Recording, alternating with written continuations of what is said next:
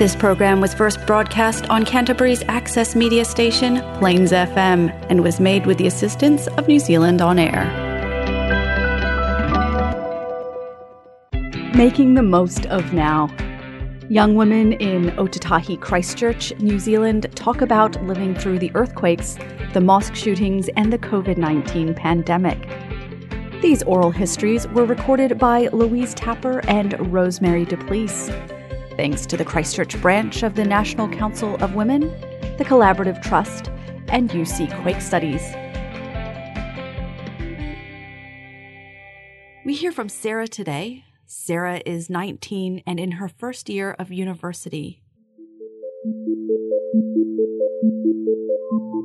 Can you tell me a bit about your life at this moment, 21st of September? Sure. Um, so I'm studying at the university. I'm doing law and geography in my first year. Um, I am flatting with my three best friends from high school in Hoon Hay. Um, what else is happening? I am regrettably unemployed and I'm on the COVID 19 income relief until I get another job is very difficult at the moment. Um, and that's pretty much me Yeah, at the yeah, moment. There's yeah. not much else going on in Yes. my life. So, how are you finding your life at university now under the return to level two It's, after being at level one? Um, I, I prefer level one, obviously, and having the queues outside the library and that is a little bit frustrating, but um, the difference between level two and level one at university is pretty minimal, I find. So I'm not too worried, Uh, but I love being here in person as opposed to being online because I definitely function better in person. So, you're doing a full time course, you're doing first year law, and you said you're doing geography, so you're doing a number of geography papers. So I'm doing a Bachelor of Science and a Bachelor of Laws. okay. So I'm doing a major in geography and a minor in environmental science. And why did you choose environmental science and geography? Um, I never actually did geography in high school. I was recommended it by the course advisors here and actually the head of geography who approached me and said that she thought that geography would be a good fit for me um, because it is designed to fit well with having environmental science as a minor. So it all fits in really well and you end up doing similar topics which you can apply to each course. But I did it because I am very interested in the environment and I think geography also with human geography I'm very interested in other cultures and partnerships so that's sort of why I picked those and I also enjoy them and I'm trying to do things I enjoy. Good. Yeah. So, and why did you choose law? Um, I'm also interested in law and I enjoy some aspects of law and I would love to be able to make a good difference for the world one day. Thank you very much. So that's good. And oh, what about the flatting situation? Were you, you best friends from high school? Best friends from high And school. you, when did you set up the flat? That was actually after the first round of level two. So we, because of changes in circumstance, because of COVID 19, we all came into a situation where we could flat. And so we moved out, I think it was May, late May, when we moved into a flat. Great. So good to know about that because that's a shift between March, April, and May Yeah. flatting together. And what's good about flatting together? Uh, independence is really nice. I love my family but having a little bit of independence was nice. Um, being with my friends all the time was definitely something I missed during uh, lockdown. So, yeah, being with them all the time, being able to be social is really nice. Um, I'm a vegetarian, so being able to cook my own meals and not feel bad about making other people eat no meat is nice. Um, and having my own space and my own sort of responsibilities is quite enjoyable. Mm. And you were someone who was a child at the time of the Canterbury earthquakes. Yes. Can you tell me a bit about what you most remember about that time? I don't really remember much of it. I don't like. I couldn't tell you a time frame out of my own memory of how long I was gone from school or what we actually did. I know after the earthquakes, because of the aftershocks, or some for some reason, we went up to Auckland for a bit, where some of my dad's family is. We went up and lived there for maybe a couple of weeks. I can't tell you why. I'm actually not too sure, but we did that.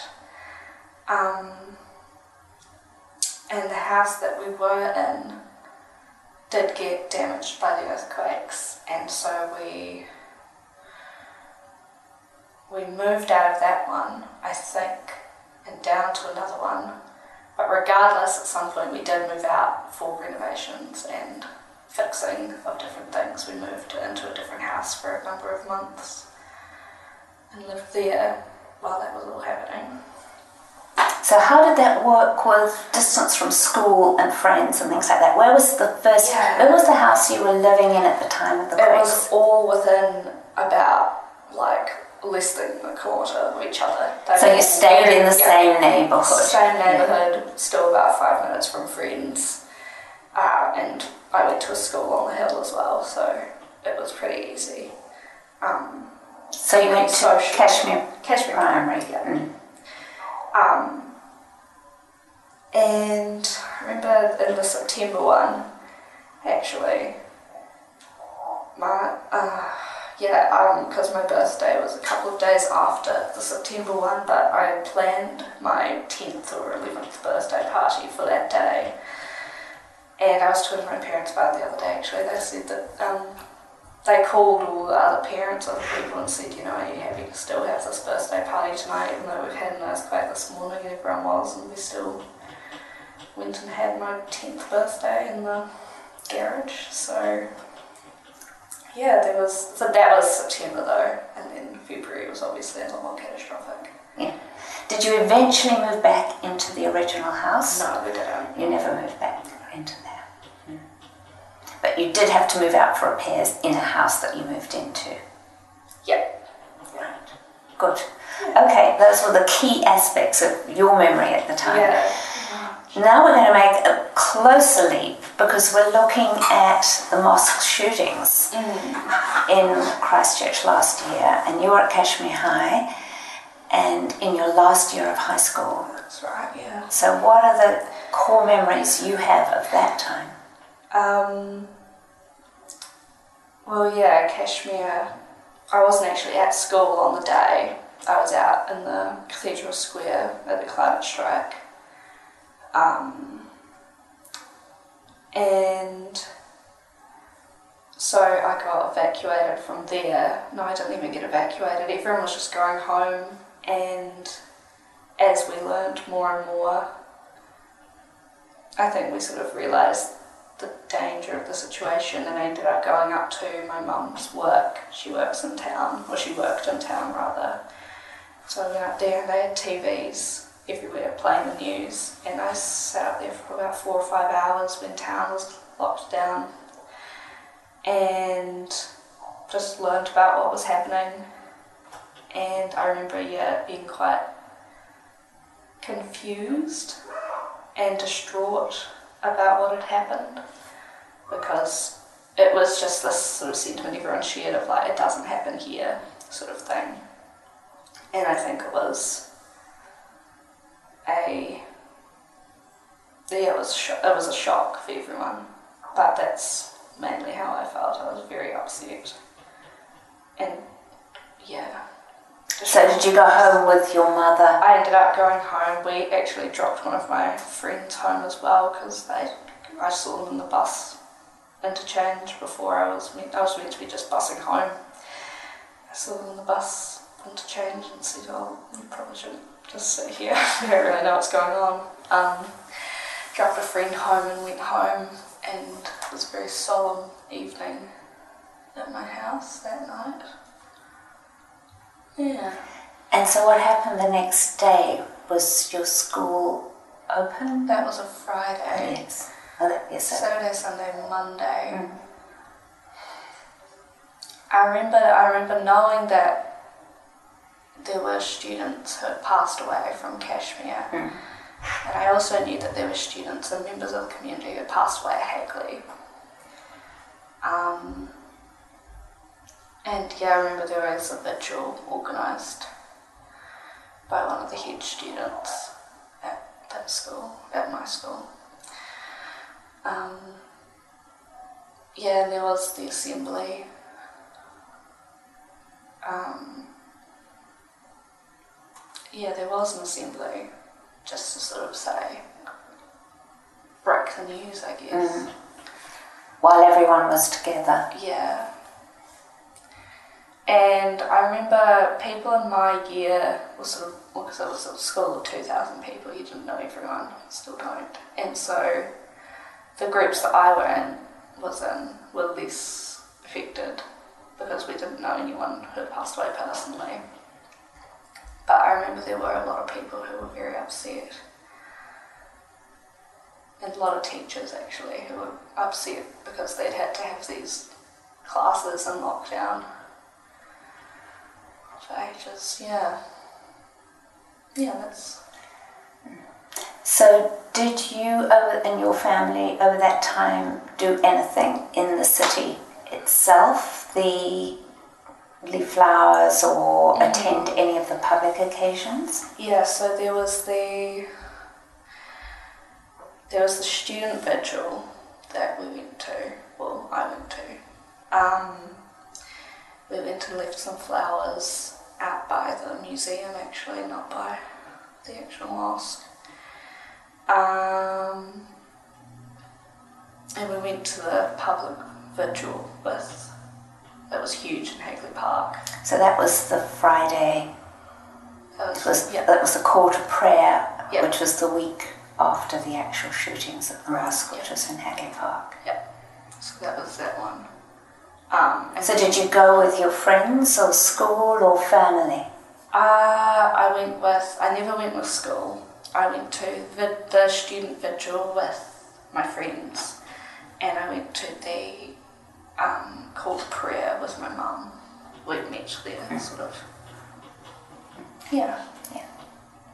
So, what is your sense of the effect of those shootings on, you know, your friends or people in your school? Did did I mean it was a sudden, dramatic, traumatic event? Yeah. What sort of effect do you think it had? I think a lot of people took it quite personally, as in they felt very upset that someone had sort of come to Christchurch and done this.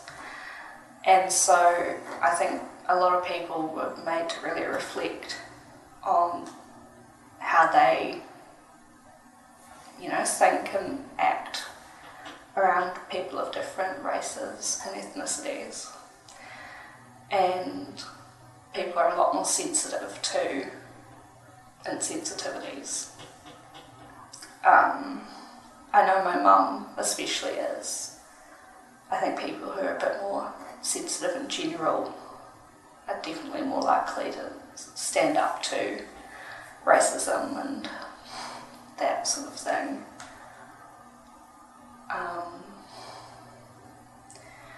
Yeah, I mean, I guess we didn't really talk about it beyond this is terrible and what what can we do hmm. now sort of thing. So the what can we do now was related to thinking about how people respond to difference in our community and diversity Yeah. in the community Yeah. of Christchurch. I think mum, yeah, mum would have done some baking for families and that. I did some baking actually, I remember that. I mean, baking for families. It was sort of like the immediate action, and then how do we think about people, all sorts of people, not just different races and ethnicities. Mm. So not just the particular Muslim community that mm. had been so badly affected in Yeah. those two mosques with injuries and deaths, but also thinking about other people in Christchurch Yeah. who came from diverse Yeah. backgrounds, Yeah. immigrants and refugees and people like that. Mm. Thank you, that's good. So let's move now to the main focus for the interview, which are the impacts of COVID 19 and, in particular, the alert levels and what that has meant, how, how the strategies for keeping ourselves safe from the virus have had an impact on you and others in your age Yeah. group. So, um, can you tell me a bit about what it was like when we went into lockdown. Well, first we were in lockdown three, and then we were in lockdown four from the 26th of March. So you'd barely started university when we went into lockdown. Can you tell us a bit about how your life was at the time and what difference it made to you? Right.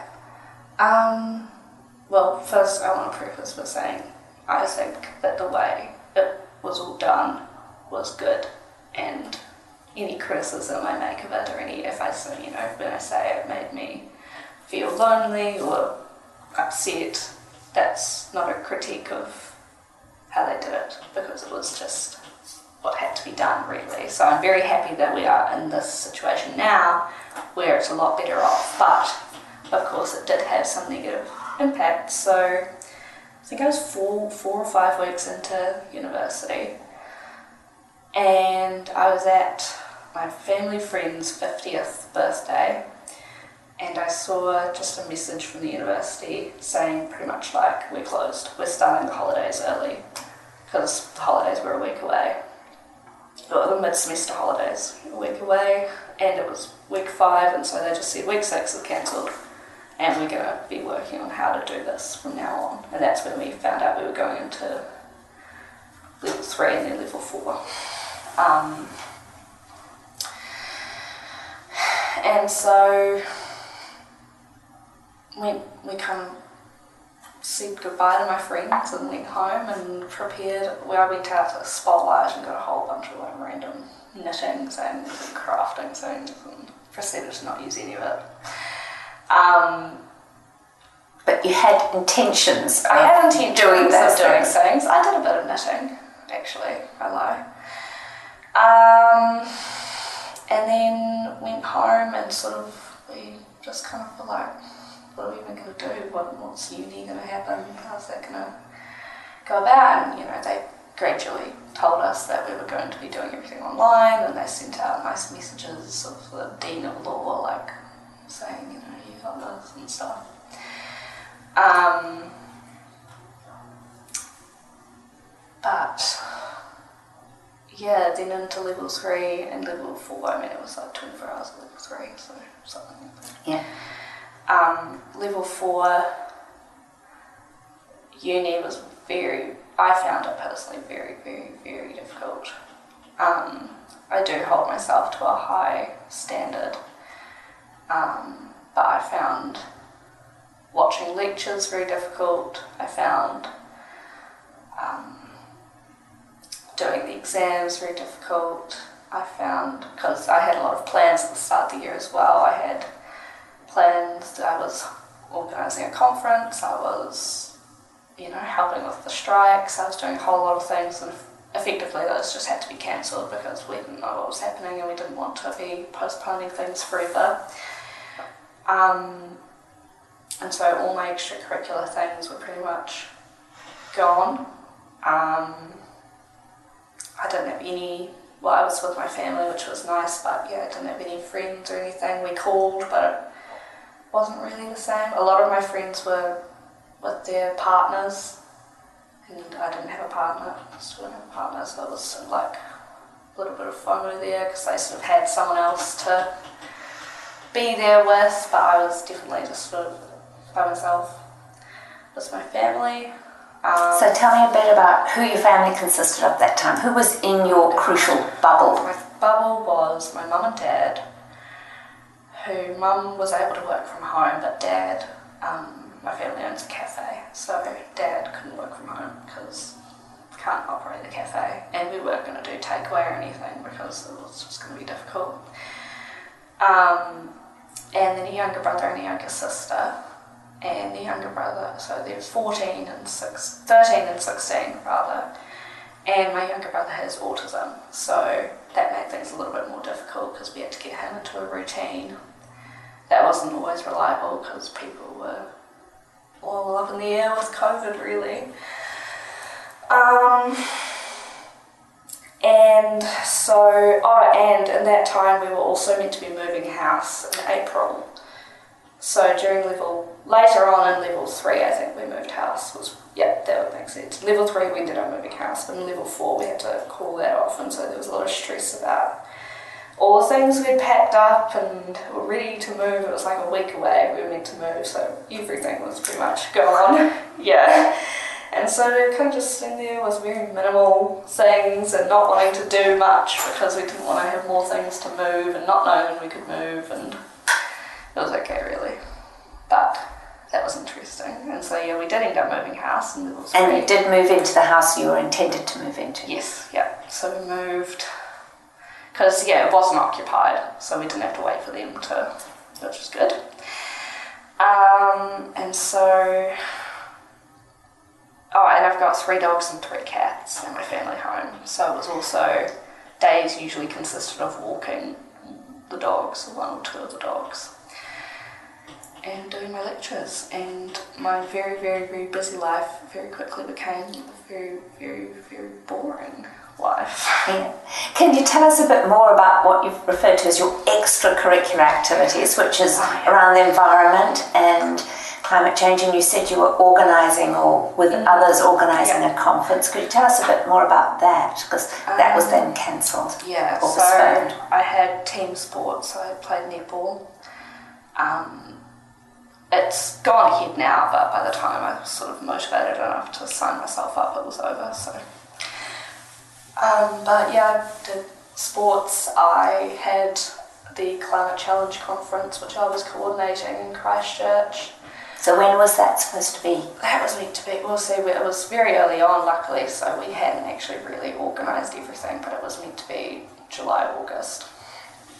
Um, I was organising that on a committee of about seven or eight young people, including myself, um, and that had to just be disbanded because the um, national coordinators just said, look, we don't know when we're going to be able to run anything ever again, so which is not.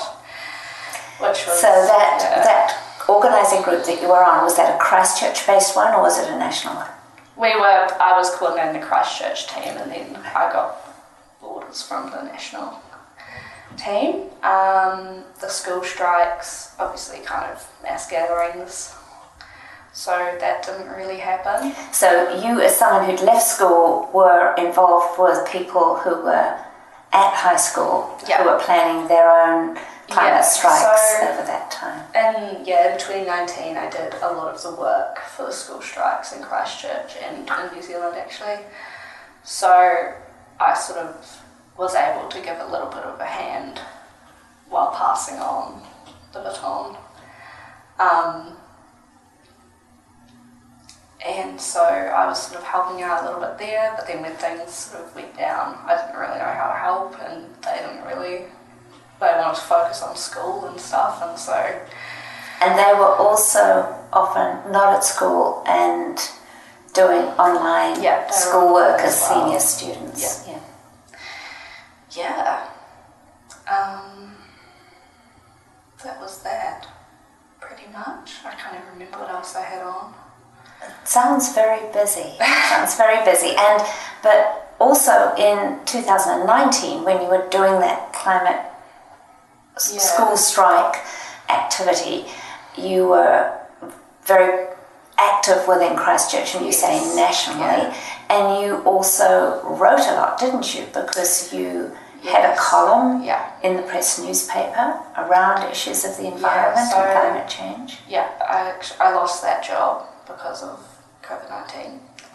Um, So tell me more about that. You lost it because of how lost did that it. Um, I don't know, I didn't really get much of an explanation. It was just Yes. kind of like, So you had a column Oh, in yeah, the press, yeah. and then so what you were told you would no longer be asked to write that column. Yeah, well, it was a paid Mm. column, so I just got a call from the editor one day, and he said, look, I'm so sorry, but we don't, you know, advertisers obviously aren't advertising, and so we can't keep on our columnists anymore.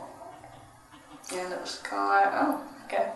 Well, that's a very significant impact. Yes, that level four response Yeah, to COVID nineteen had because it it was something you were paid to do, and you wrote the column weekly, uh, fortnightly. fortnightly. Um, and it was also a way of you publicly communicating Yes, with yeah. others uh, Yeah. as a young person about the issues that you thought were important. Yeah, it was a big, change. big loss. It was one of my proudest sort of achievements, and to have it sort of taken away was pretty upsetting. Um, yeah, it was something I was very passionate about, and it was very disappointing to not be able to do it anymore. Um, yeah. And the interaction you had with the editor was that they were sorry Yeah, But well, they know, just didn't have the money to pay You know, the I. I got the feeling he'd been doing that all morning. He'd just been calling people and saying, "Look, you know, I just can't." So when these things started closing down, like the group that was planning that conference, did you continue to have email or Zoom or telephone conversations with them, or did the end of the planning mean a cut off of connection with that network of people? Pretty much. Yeah, there was probably one or two sort of social Zoom calls we did, but it just it dropped off. So yeah, that's the loss of that sort of group, and then with the school strikes as well, it was the loss of that group. So at that time, were you involved in any other form of paid work? Yeah, so I worked as a chef um, at a gelato dessert cafe.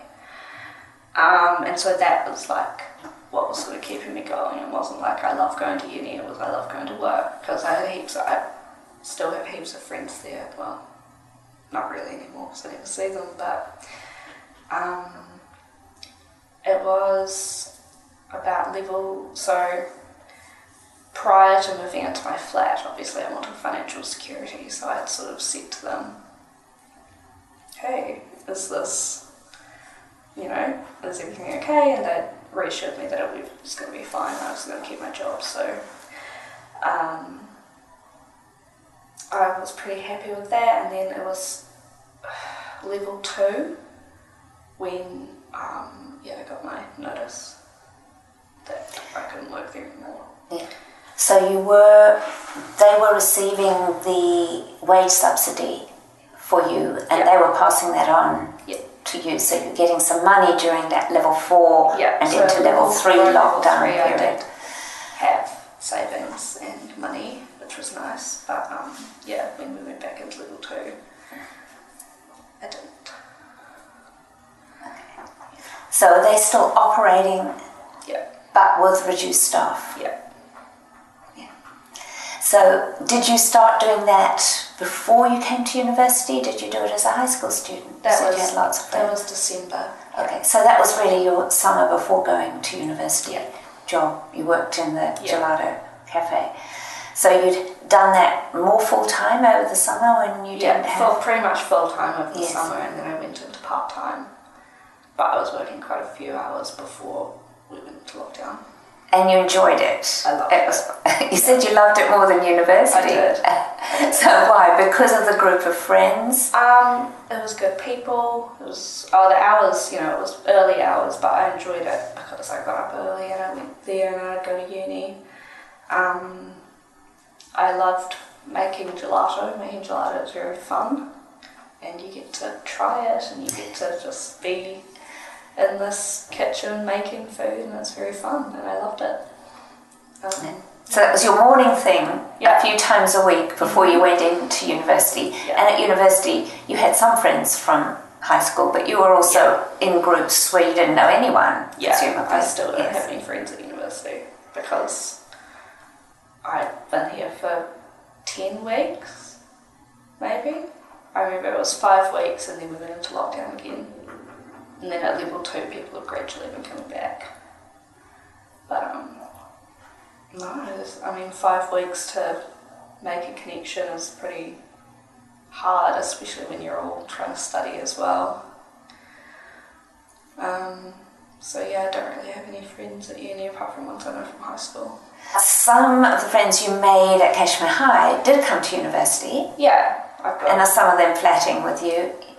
No, none of the people I'm flirting with are studying. So. I've got one or two people at university who I see every now and then. But people in your flat are people who are doing a lot of other things. Yeah, So what are they doing? they're working full time. Yeah. And have they kept their jobs? Uh, one didn't, but he's found full time work again. So, yeah. So two out of the four of you were affected in terms of loss of Yeah. Job. Yours part time, his full time, and he's found another job. Was there anything that you actually liked about the lockdown period? Honestly, no. Oh, Like, that's good to be honest. nothing uh, remotely. Not even your opportunities to pick up that knitting. No. I I mean, yeah, like the free time was nice for like a couple of days, but I just like having the lack of social interaction and everything just kind of falling down around me just really made it difficult to work on anything or be motivated. You know, you had to have your own self motivation to even get up in the morning because you weren't getting up for anything. So it was very difficult to stay motivated in that period. And I was pretty much just scraping the bare minimum with university and physical exercise, and that was it. So you had the dogs to walk. That was I did. physical I had well, yeah. I've got I've got my own dog who's one. And so did he move with you into your? He has sleepovers, Uh, but he, because we got three dogs, we like to keep him with um, with the other two. so he does sleepovers at your flat, but his home base is still Home your parents' still- home. Yeah. yeah. So, can you tell me a bit more about what was so difficult about the online study? You said you get more motivated by a face to face lecture rather than a recorded video of a lecture. Um, I guess watching, you know, like law's fun, but first year law's very dry, and so watching a person talk about it is boring. But watching a person speak over a PowerPoint it's kind of even more boring. And I think again it came down to just my lack of motivation because I wasn't seeing anybody apart from my family who were great, but it's not the same as being here and being able to go to the library and talk to my friends about the course or what they're doing or what you know what we could do after our study of that day. Um, and so I guess the lack of it was just sitting at my desk watching something, pretty much sitting like for five hours just straight, just watching something, not having anything to look forward to, not being, not thinking, you know, oh, I can't wait to see my friend in this class, or can't wait to see my friend in this tutorial, or yeah, and the definitely the sadness I think of losing a lot of what I was really proud of made it difficult to Which was your life outside of Yeah. study yeah and in the community. yeah, that definitely made it really difficult to focus on study. And there was, yeah, I was very, very close to dropping my degree because I was just not really coping. And the fact that I had lost so much, which motivated me, didn't really motivate me to do this course, which is also going to be five or six years of my life. And I was just kind of like, I just can't. Really, and because I loved my work so much, I really wanted to just do that. But, um, So you thought you'd just make gelato. well, I just thought I'd do that until I knew exactly what I wanted to do. Or I felt more motivated to do something, or I don't know. So you were seriously thinking of withdrawing from university and just doing your job and going back to full time work, Yeah. making gelato. So at what point did you decide to carry on with the study? Um, probably I contacted the scholarships office, and they pretty much said if you drop out, you'll have to give all the money back.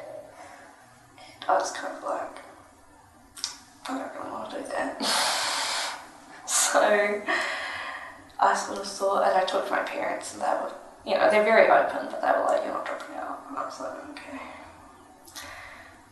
So, So was that towards the end of that? that Level four lockdown level period. Three, level two. Mm. So you come out of level four, but Yeah. you were still in level three. You were still really Yeah. online, weren't you? Yeah. Mm. Pretty much. So we're talking now end of March to 28th of April before you actually came out of Yeah. level four. So we're looking at it's May that's this key Yes. time, and that's when assignments are due and That's- exam yeah. preparation. Exams, I performed quite poorly in my exams, which now is very stressful now because I don't know if I'm going to get into my second year of law. Um, because I just honestly with my exams I just didn't care. I was just I just didn't want to be doing them. I didn't want to be doing them online. I didn't have the motivation to be sitting there in this weird environment at home. Mm, yeah, no, it wasn't fun. So that was May, sort of towards the end of May. Yeah, Second half time. of May, you were writing Yeah. exams. How was that managed online? Um, it was just completely open book. Everything was open book. So that So you got the questions. It was open book. and you had about 24 hours, I think, or To some complete. some places you had 24 hours to do like a three-hour exam. So you just start it whenever you wanted to, and it would give you three hours to do it. It was just yeah, and without someone sort of being there to go right, you need to start now. It was like You had to be very self-managing of your very time. self-managed, and usually I am very self-managed, but when you have to self-manage everything, I think it can be a little bit more difficult. Yes. And you were doing quite a lot of courses because you're doing this conjoint degree. Yeah, so it's no more than a normal course load, but it's just even you know it's like when you're using different citation styles. It's just two different ways of thinking, which is fine.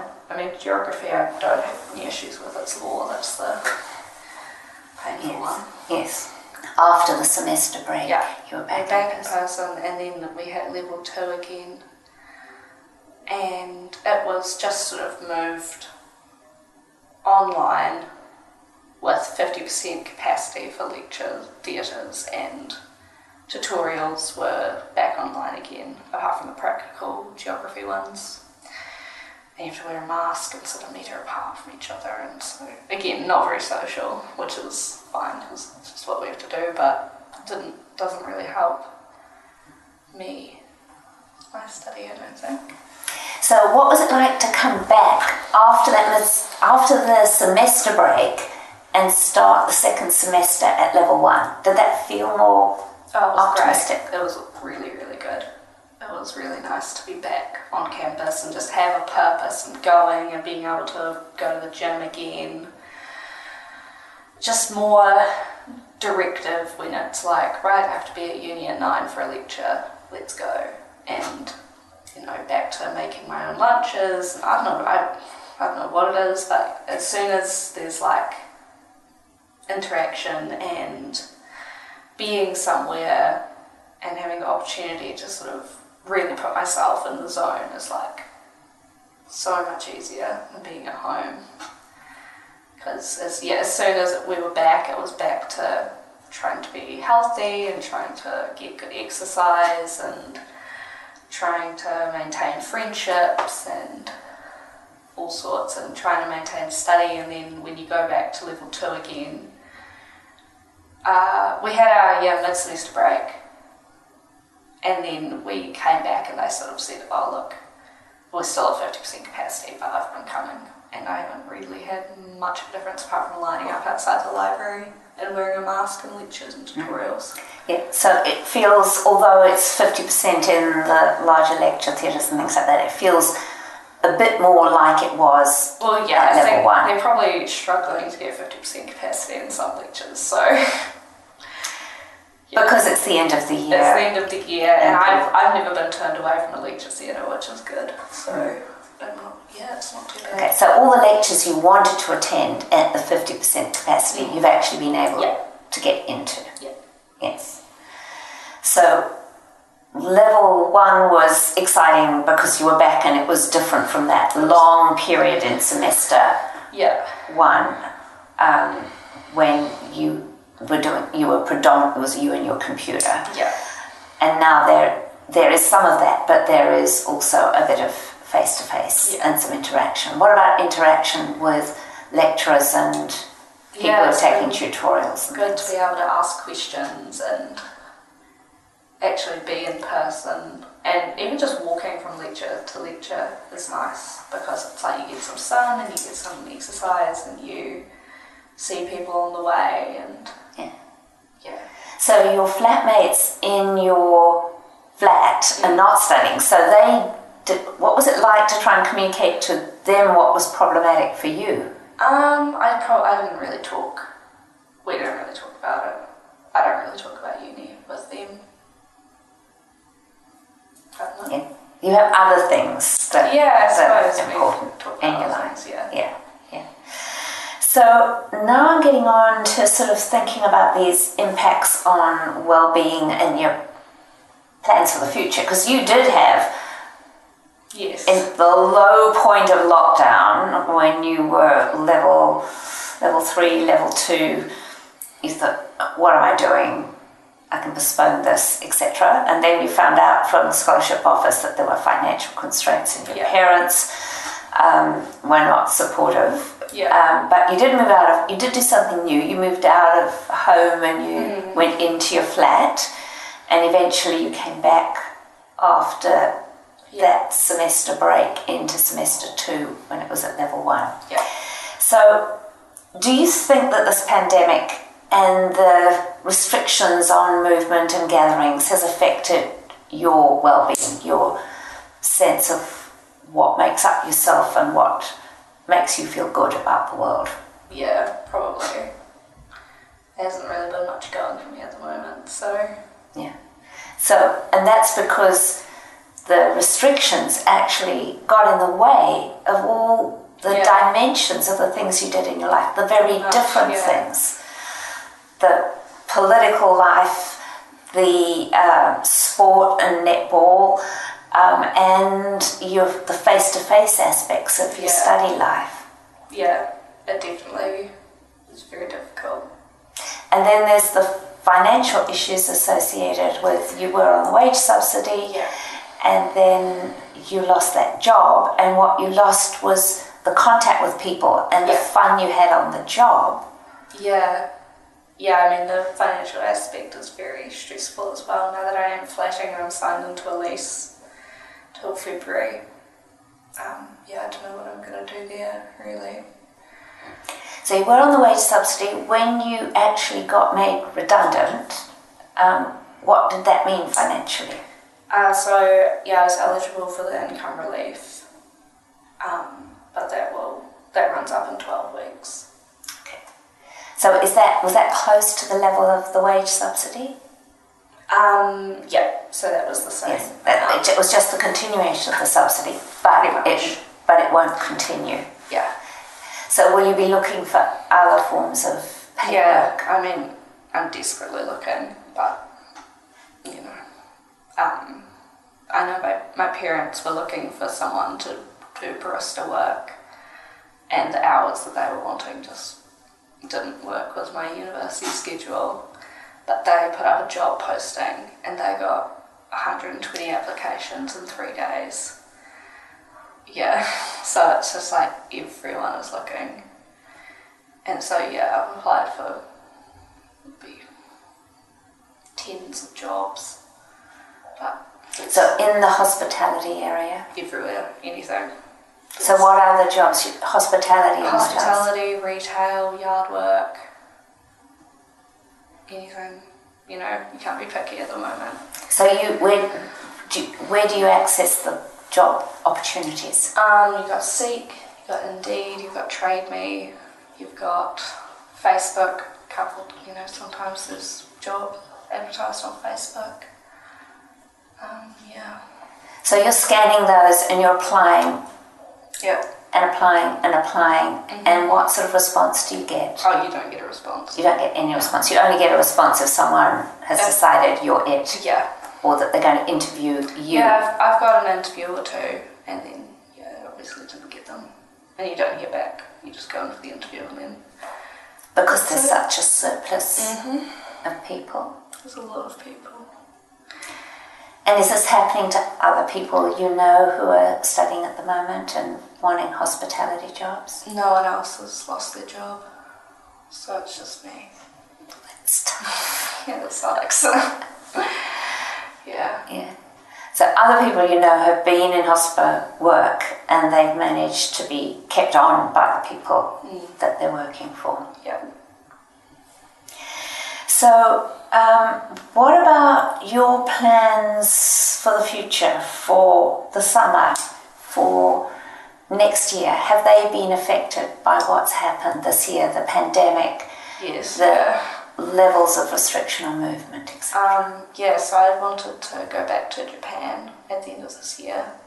I hadn't booked any flights or anything, which was good, but yeah, as soon as coronavirus started becoming a big thing in Asia, that was put on hold. So I'm not doing that anymore, obviously. Um, I thought I was going to be able to work over the summer, but I'm struggling to get anything at the moment, so we'll see. Um, yeah. I, and like next year, I don't. I just need. I'm just keeping on going with my degree probably, unless something. I don't know. Nothing better's going to come up. But yeah, I'm not really. I'm not optimistic about the future. I'm not really thinking too hard about any plans. I just want it to be over. Really. You said you want to go back to Japan. So, when were you in Japan? Could you talk a bit about that? 2017. So I did the language at high school for five years. Um, so it was 2017 for three weeks, and so I wanted to go back and see my host family, and we'd hosted students in my family as well. So I wanted to go back there and see them, see friends I'd made, and kept in touch with. Um, but no, obviously can't do that anymore. Yeah. So that so the idea was you're going to save money. You're going to be Yeah, I was going to stay at home. Stay at home, and- save money at the gelato Yeah, production chef job. yeah. And then when were you planning to go? When university completed? Yeah, so December and come back for Christmas. Yeah. So that's an important plan. That Mm. was a reconnection. Yeah, well, I was going to go with the friends that I'd gone on the trip with. But so when you're looking at your study for next year, to go back to that feeling, you know, you, you go on with the study, but it, you were sort of saying, I go on the study, there's not much else I can do.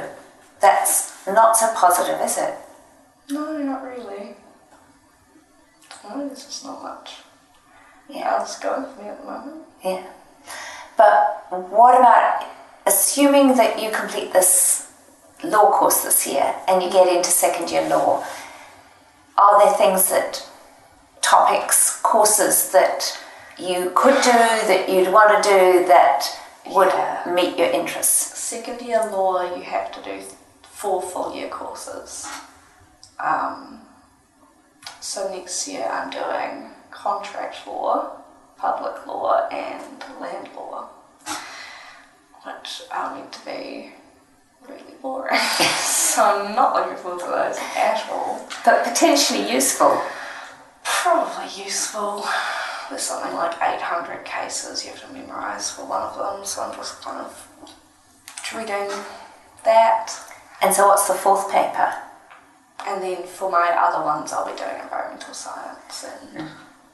Geography. There's a transport paper which I'm doing, which should be fun, but you know, I'm not ready and rearing to get back into it when you're on holiday. And I probably will be actually just for something to do.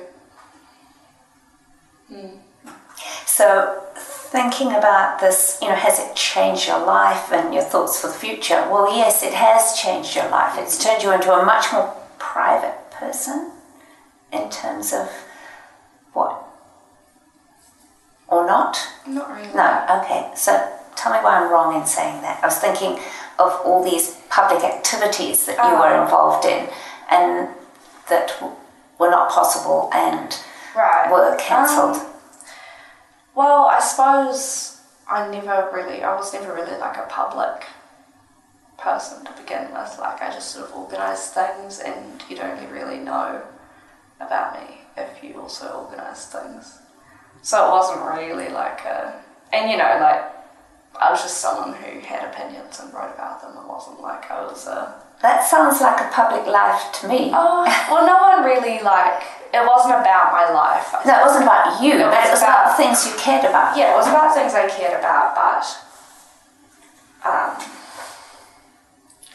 I never really associated like my life with that, or if that was like that was me publicly talking about my opinions. But anyone can write a letter to the editor, or what you know, and that doesn't necessarily make them a public figure. It doesn't really mean that they put their life out there. I guess.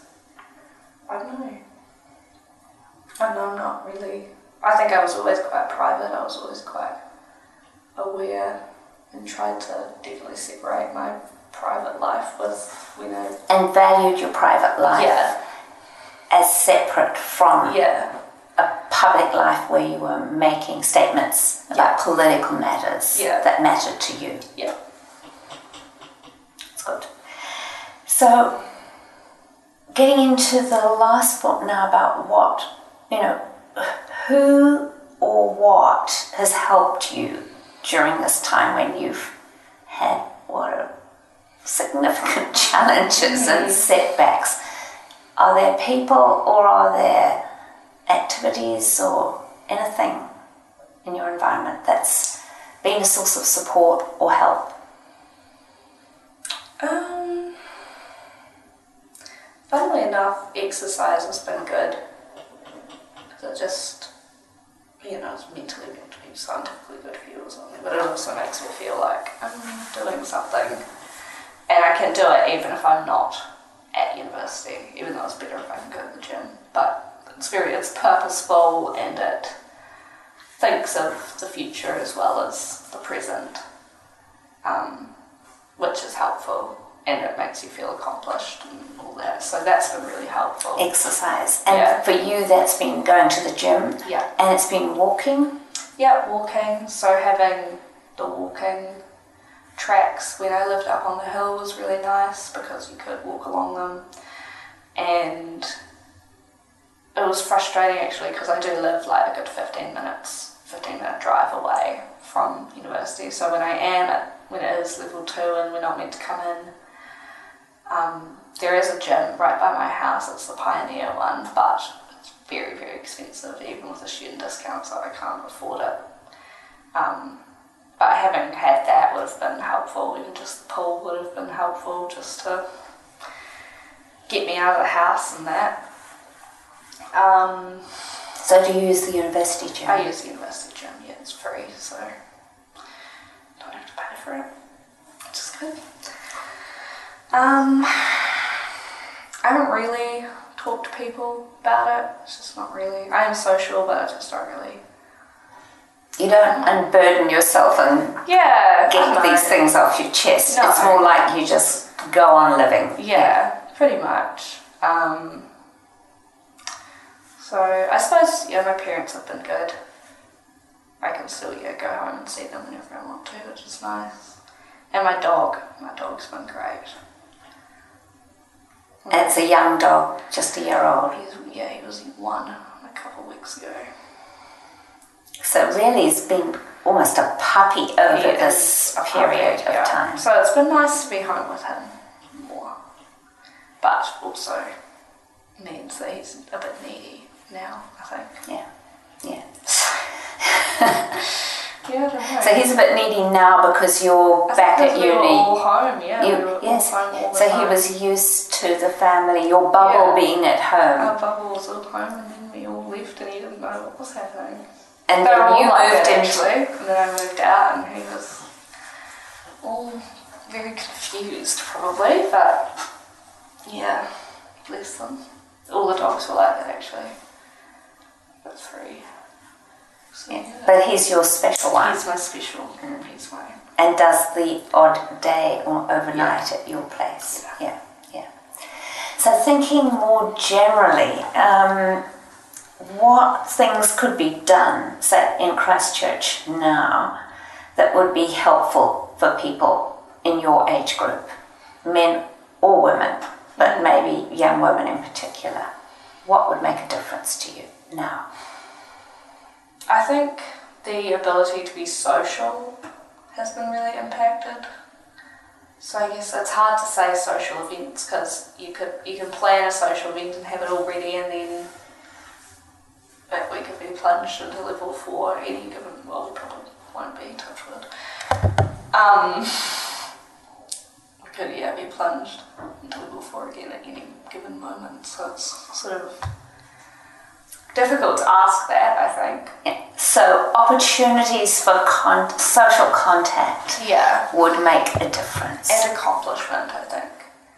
Like I feel accomplished when I volunteer or when I even like if I go secondhand shopping or something, like you feel good about it and you feel like you've made a good choice or something. So So you buy pre-loved clothes and you Yeah, make that remember- contribution. I know. I mean, getting more people into the city as well. Um, I don't really advocate for car transport, but when parking was free, I remember I was going into the city almost every day because, you know, it didn't cost as much. And I could give that money that I would spend on parking to other, you know, places. But when parking costs as much as taking the bus, obviously you're going to take the car. So what about bus fares? Yeah, if bus fares make were cheaper, buses free and make them more efficient and reform the bus system. I mean, that's an ECAN thing. but for young people in particular who don't have a lot of money, how the bus system works and improving the bus system, It's useless, the bus system, in my opinion. It's what would make it better? efficiency? Because if you're going to pay for a service, you want it to be performing to a higher standard than the other options. And the other options are taking your car and paying a dollar extra to be there on time, be there quickly, be there without being in an environment which is usually pretty disgusting. You know, I've been on buses where there's been beer spilled in the back of the bus, where someone's just peed on it, where someone's, you know, it's pretty gross. And the buses themselves aren't actually that nice, you know. Like they tried to add charging ports, which was great, but then charging ports get broken. Um, Do they come on time? no, you know, you'll get like three orbiters come all at once when they're meant to be in 10 minutes apart. I know that's hard. I know that there's things that happen. You know, we're all human and human error, but the bus system can be a lot better and the routes can be a lot better because the interchange is good. It's great they've got that now, but I think a lot of the routes are sort of a bit redundant sometimes. When you see buses going up the hill or going around with no one on them, it's a little bit confusing.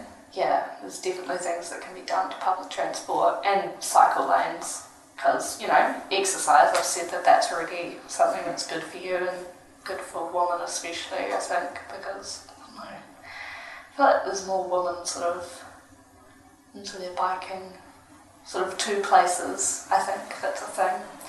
So so- improvement in cycle lanes Well, yeah, I mean- important, and cheaper bus services and more efficient bus services and Yeah. better routes. Yeah, and I mean, same with biking. I mean, when you improve cycle lanes and make them more safer, you know, more people use them and more women will use them because at the moment it's very much like a get all your gear on and strap up and get out there and stuff.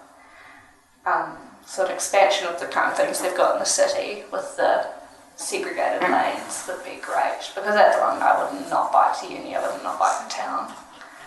So you have to go on like Brooklyn Road and all these horrible places. Yeah, so it's safe bike lanes that would make a difference in terms of you being where you are in Hoon Hay and getting to the university or Yeah. to town Yeah. and back. Yeah, because you know they've got like a bike safe and they've got all these things that you can take your bike to, but I'm not going to use it if I feel like I'm going to be wiped out by a car at any given moment. So yeah, just the improvement of public transport, I think, to get more people into the city, to be more social and be more active, and also improve the economy, you know, mm. feedback into the economy. So, to go on about these social events, I mean, often in Christchurch over the summer, the City Council does organise mm. large scale social events. If those were able to happen over the summer, would they make a difference to you? I think they would because you've got events like they've got the Holi Festival, they've got Electric Avenue, they've got all these different things which you go to to have fun and to have a good time. And you go with your mates and you make a big day of it. And I think that's again its purpose and its accomplishment. And, yeah. And that depends on us being at level one. Mm. Can't really do Zoom call Holi Festival, but yeah, I don't know. So I don't get a sense from you that Zoom or digital communication, in terms of connection with friends, or WhatsApp or FaceTime or whatever, have actually been very useful in terms of maintaining those connections? Nah, I'm, I'm just not I don't know what is wrong with me, but I just hate going on like online to message and stuff. I'm bad at it. I hate sitting down and having to like think about what I'm going to type and do it and think about it. Yeah, I don't know. I think it's potentially me being lazy, but I don't know. I just find it a big effort and a big deal to schedule a Zoom call and do it and be there and stuff. Whereas going for coffee with someone is a lot more fun. Or going to get a drink with someone is a lot more relaxed and less of a big event. I don't know. I don't know why. And potentially spontaneous, is that? Yeah, yeah, because you can't really have a spontaneous Zoom call. Well, why would you? It's not like they're fun or anything. Yeah. yeah. So the Zoom calls you have participated in, what are your comments on those? Sorry. I don't know, who, I can't remember who I've been on Zoom calls with. Have, have, yes. They were okay, but you'd come into things where the internet would break down, or if you were trying to have a big talk with your mates, or if you were trying to, you know, like hang out as a group in this Zoom call, you'd have people cut out, or you'd have people having to leave to go to get dinner, or having to do something, or not really wanting to call at that time because it was a big event. And so it was just kind of difficult, and it was just a lot of effort for great talking to people, but kind of just a pain. And then you have to end it at some point as well. Whereas when you're hanging out with someone, you're kind of like, oh, I have to be somewhere or something, or you know, you might just have more of a fluid way to end it. Mm-hmm. Whereas with a mm-hmm. Zoom call, it's kind of like, okay, literally time to abruptly end this interaction. Yeah, and whoever has facilitated it or been the person who set it up, yeah, they cut it off and it's yeah. all gone. Yes, yes. Yeah. Listen to more stories from Making the Most of Now on Plains FM 96.9, Tuesdays and Thursdays at 5 p.m. And get the podcast at plainsfm.org.nz, Spotify, and Apple Podcasts.